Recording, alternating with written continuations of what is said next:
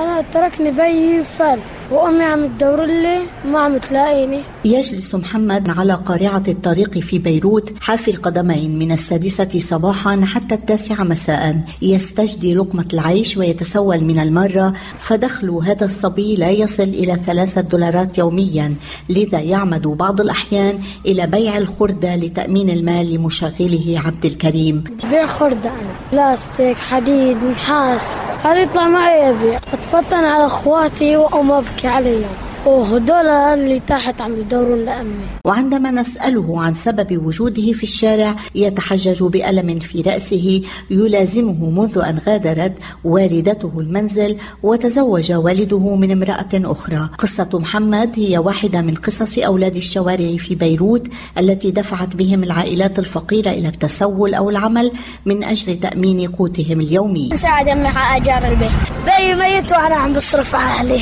وأنا وأمي عم نربي إخواتي ليك أنا عم بيع والد.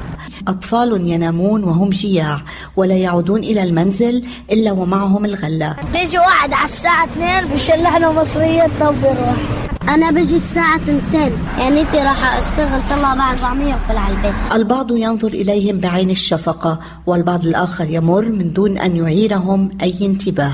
يعني مصيبة شوفوا لهم حل يا أخي مع مين بدنا نحكي. هودي أول شيء عندهم جمعيات عم تلحقهم ومعهم هن اللي عم بيوزعوهم على الطرقات. ولازم الدولة تعمل لهم حد وتشيلهم عن طريق.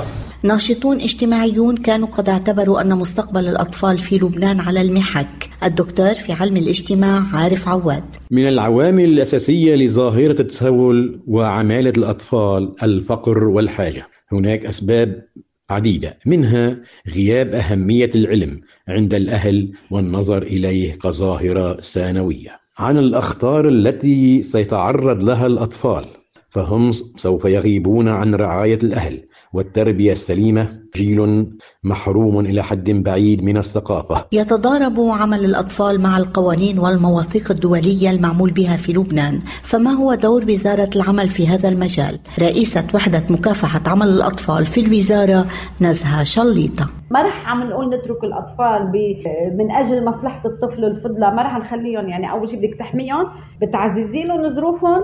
بل لبنان عندهم ساحه مفتوحة لإلهم.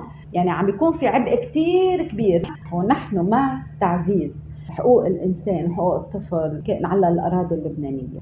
30 ألف طفل متسول في بيروت من جنسيات مختلفة ولدوا على الأراضي اللبنانية وفق ما أكدت منظمة الأمم المتحدة التي اعتبرت أن عدد الأسر التي أرسلت أطفالها إلى العمل ارتفع إلى 30% كما أن ما بين ثلاث وعشر أسر خفضت نفقات التعليم.